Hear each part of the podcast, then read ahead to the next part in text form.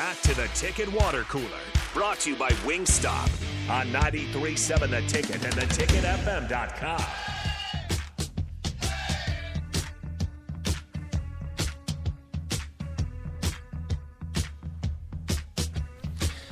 Few interesting quotes coming out of an S I article the other day uh, so about Mickey Joseph. A very good uh, article, I think. Uh, makes you maybe accept some things as a Nebraska fan. Uh, so it was very, very kind of cool. Uh, Mickey Joseph, uh, the biggest news is Mickey Joseph's name is actually Robert. Did you know that? I did not know that. I did not know that either until I read the article. Yeah. He was given the name Mickey by his grandmother because he had big ears as a kid. Yeah, like like Mickey Mouse. Yeah. Cool. No uh, longer has big ears. I think no, grew, yeah. I think he grew into them. He grew into them. Very well. Good on you, Mickey. It is tough as a kid with, with big ears. My my brother had big ears, and we'd always tease him about it when he was a kid. Okay, Dumbo. Yeah. Yeah, she could have called him Dumbo, so I mean, at least he got Mickey, right? But it sticks. Yeah, yeah, yeah. Dumbo probably wouldn't stick so well. Dumbo Joseph? Probably not the greatest. Sounds kind of cool, actually. Does it? New head coach, Dumbo Joseph. Yeah, I'm not sure. Uh, but uh, a couple of quotes that are kind of interesting coming out of there. A lot of people want to react to this one. Uh, Mickey Joseph said, "You got to recruit your ass off. We ain't chasing Iowa, Minnesota, and Wisconsin. We're chasing Ohio State." Uh, I think in particular it's important to note that they are talking about that he's talking about recruiting here. Mm-hmm. Uh, I know a lot of people did not like the quote because it just reminds you of quotes that have been said before by a bunch of failed Nebraska coaches uh, or A Ds, specifically Steve Peterson, when he said we don't want to give up this conference uh, to the likes of Oklahoma and Texas. Um, you know, so I mean, I, I think there is uh, there needs to be a program reality check to a degree that mm-hmm. you do have to chase Iowa, Minnesota, and Wisconsin first before you can chase Ohio State, but that's on the field. In recruiting, yeah. Nebraska is is ahead of them. Annually, uh, recruiting, uh, you know, uh, you're not looking up at them trying to, to get to their recruiting. Now, development for some of these, you know, in oh, certain definitely. areas, at offensive line especially, absolutely.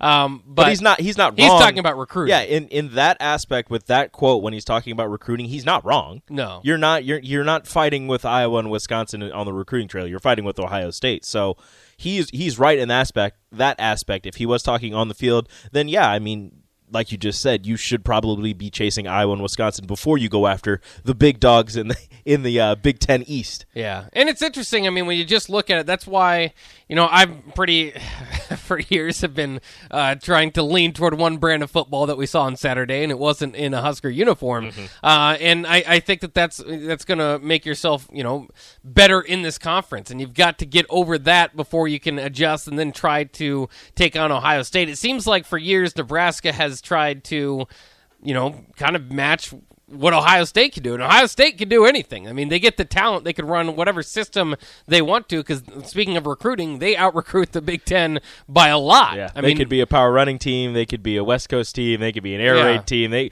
Whatever they want to do, they could switch it up from week to week if they want. And honestly, I wish they would. That'd be really cool, actually. Like, if you, you have that much faith in your team, that much faith in your offensive coordinator, where you're just like, all right, this week I want to run for three hundred yards.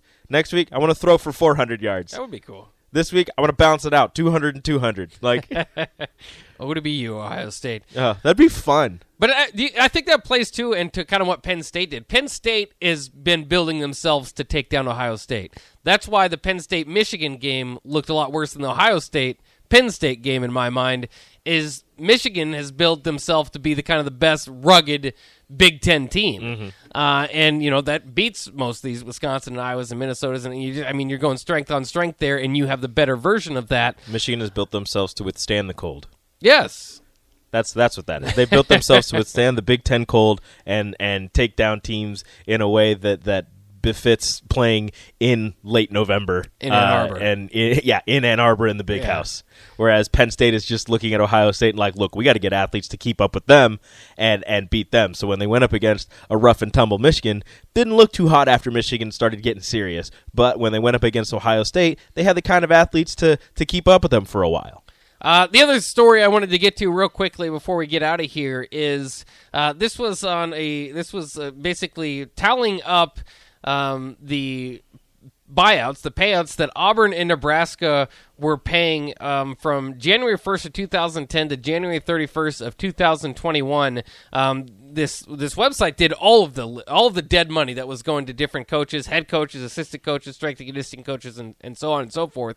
From two thousand ten to two thousand one, two thousand twenty-one, number one on that list was Auburn. Auburn paid out a total of thirty-one point two million dollars to twenty different coaches. Number two on that list was Nebraska. Nebraska paid out twenty-five point eight million dollars to thirty-one different coaches. That was before this season. This season, the two highest profile buyouts are again are Auburn and Nebraska oh, forever uh, until moving forward, until they change the narrative, the buyout schools. And I hate that Nebraska's in that position, so, but that's what they've been. Have we found a new Nebraska of the S E C? Because it was Tennessee, but Not uh, anymore, yeah. that ship has sailed.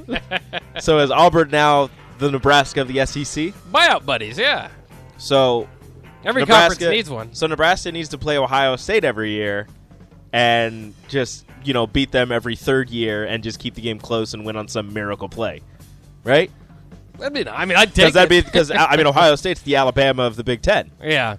I don't know. Maybe. I, I mean, I I don't, I don't, at this point in the last couple years, I don't want to be Auburn, but I don't make know, the rules. Go back, you know, ten years. Couple yeah. years. Get a Cam yeah. Newton. Heisman and a national championship, yeah, I'd take that. There you go. I said this earlier uh, on the captain. I think Mickey Joseph could do a pretty good job at Auburn. I think a lot of coaches could, but I'm just saying. I think Mickey Joseph could do a pretty good job You're at Auburn. You trying to send him off? I'm not saying he's going to get that job. I'm just saying he could recruit down there, uh, as we saw today. Uh, that'll wrap it up for the Ticket Water Cooler on ninety-three point seven The Ticket. Happy hour coming up next. Don't go anywhere.